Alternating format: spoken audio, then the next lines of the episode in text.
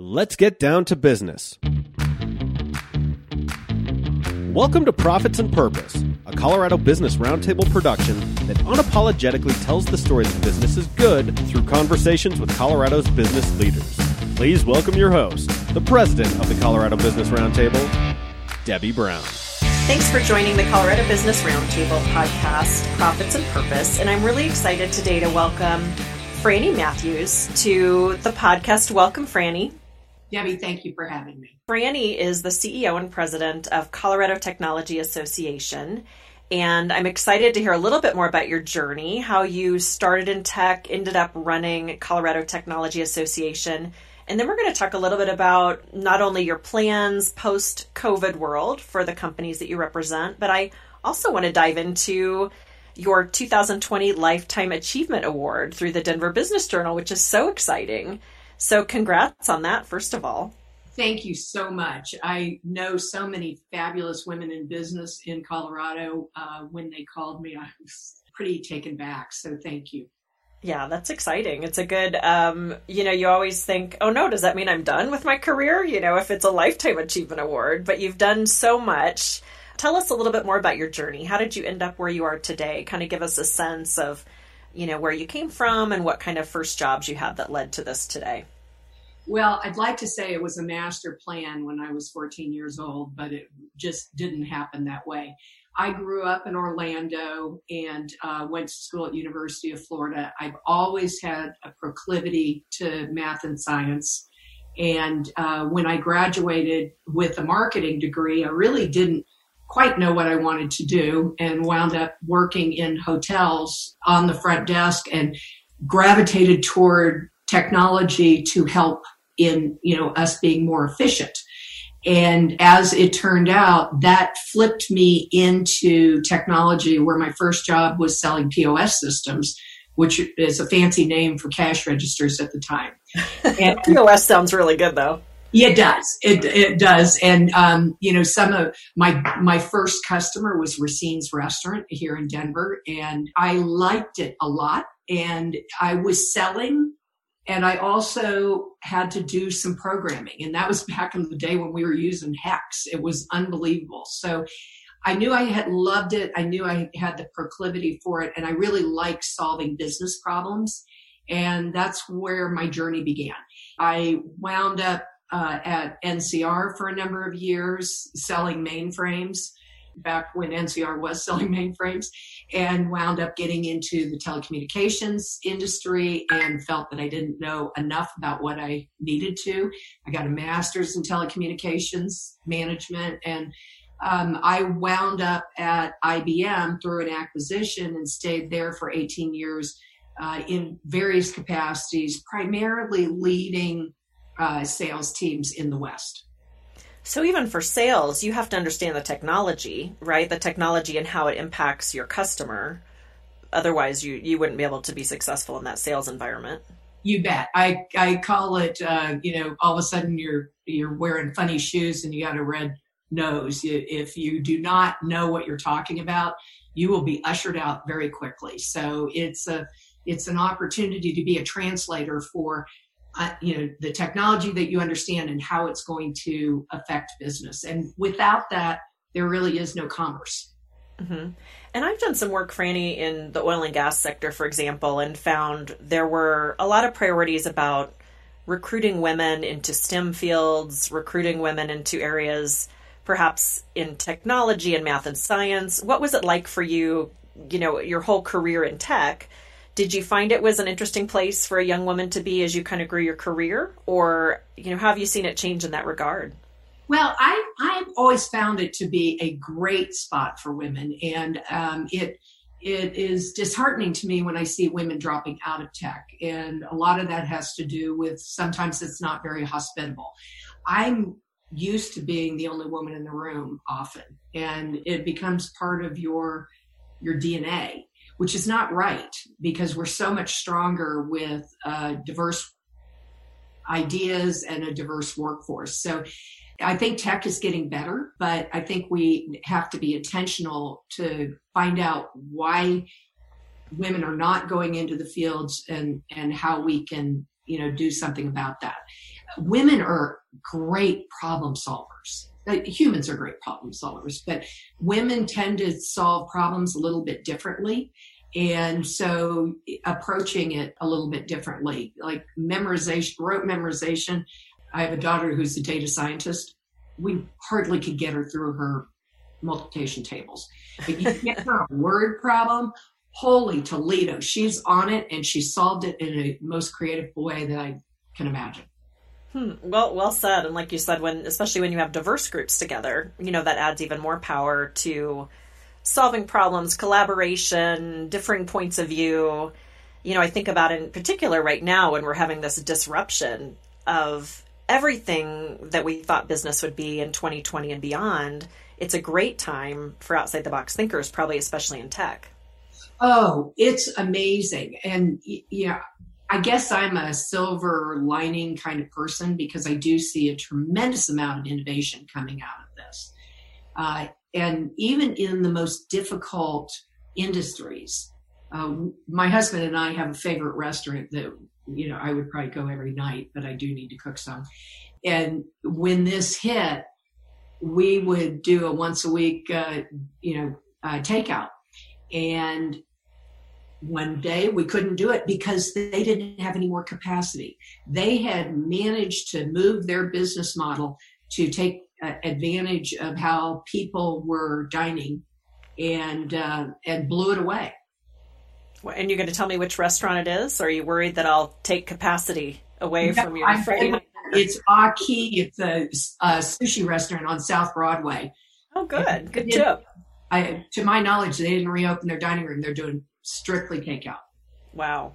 We've obviously seen a lot of changes. And um, tell me how you ended up, speaking of change, tell me how you ended up going from working in technology.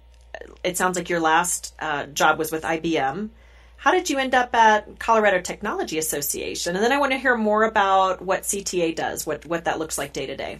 Okay. Uh, about oh, five years ago, I became involved with Colorado Technology Association. I was the senior location executive for IBM and was on the board of Colorado Technology Association. So I had a sense of, of what wonderful things the organization was doing for the community. I was at a point in my career where I was ready to make a change. And um, uh, at the time, the CEO had resigned, and I got a note as a board member and I thought, wow, I could do that. That'd be very interesting. I have really been interested in how quickly the world is changing as a result of tech. And, you know, there's a lot of great things, but there's also a lot of disruption. And I think that us really working together as a business community to understand what tech can provide, I think us having a very strong tech centric economy in Colorado is incredibly important for the future.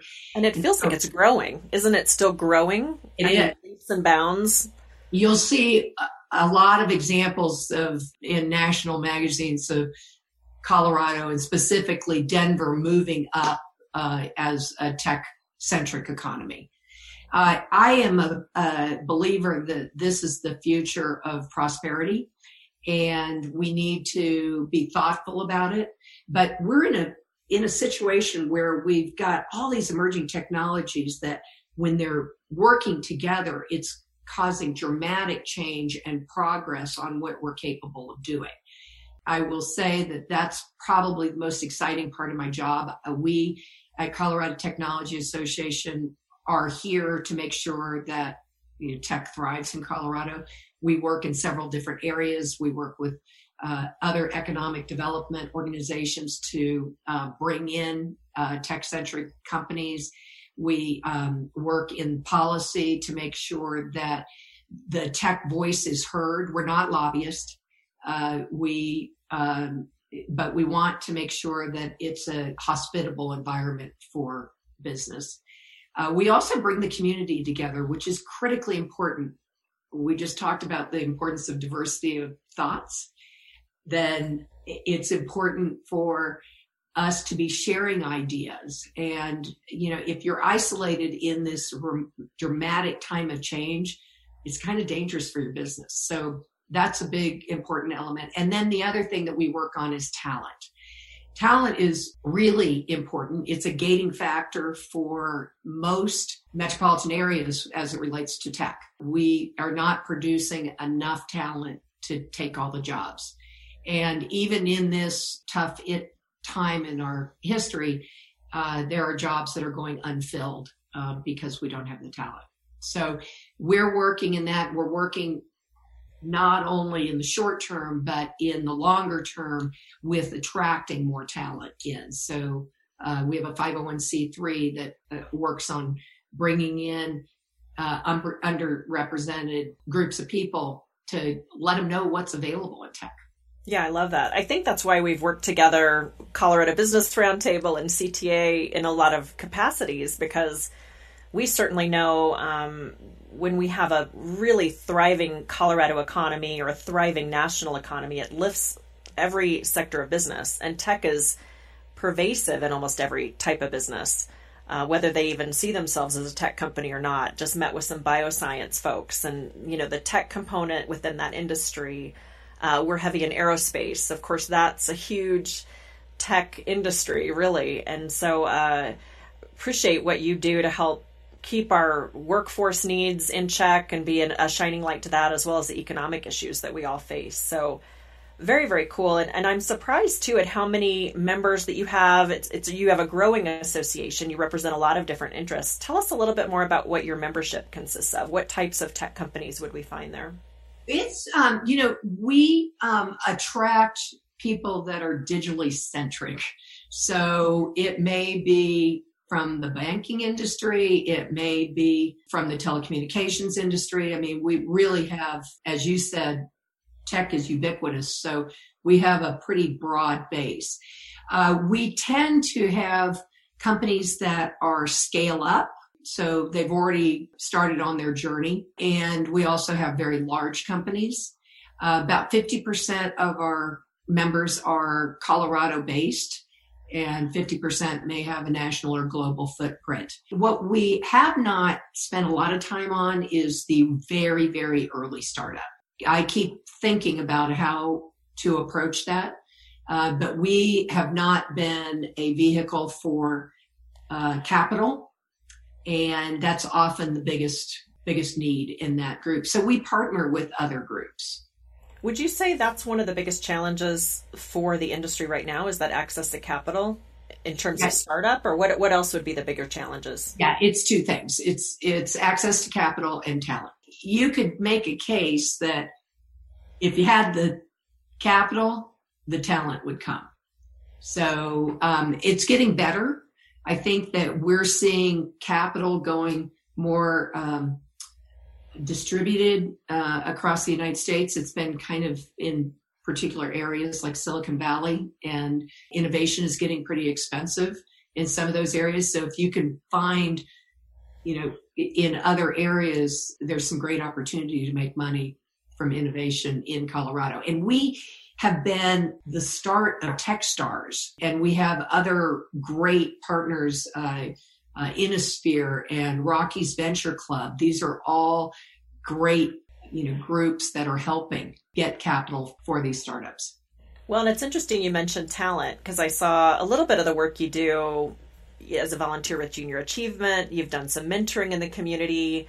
If you had a sense of how you could wave your magic wand and solve some of the talent issues, I think there's probably there's probably more than one ways way to solve it. But do you have a thought in mind, Franny, on what you've seen on how to how to attract Colorado talent or grow Colorado talent? Yeah, I think one of them is, you know, it's access, right? To, and, and we have a lot of opportunity for access for gaining skills. Um, Emily Griffith is working with uh, Google to put together a program uh, that would take somebody that has no tech skills and get them employable in the industry. There's a myriad of ways to go. We've got um, great ways in our higher ed. Uh, there's a lot of different pathways. I think the big critical thing is that we need to expose people to what's available and then have them help themselves see a path to get in. Mm-hmm. not only making sure the business community does its part to provide opportunities, but then there is some uh, responsibility from the individual to take advantage of the opportunity as well. That's exactly right. It's it's everybody. We need to think differently.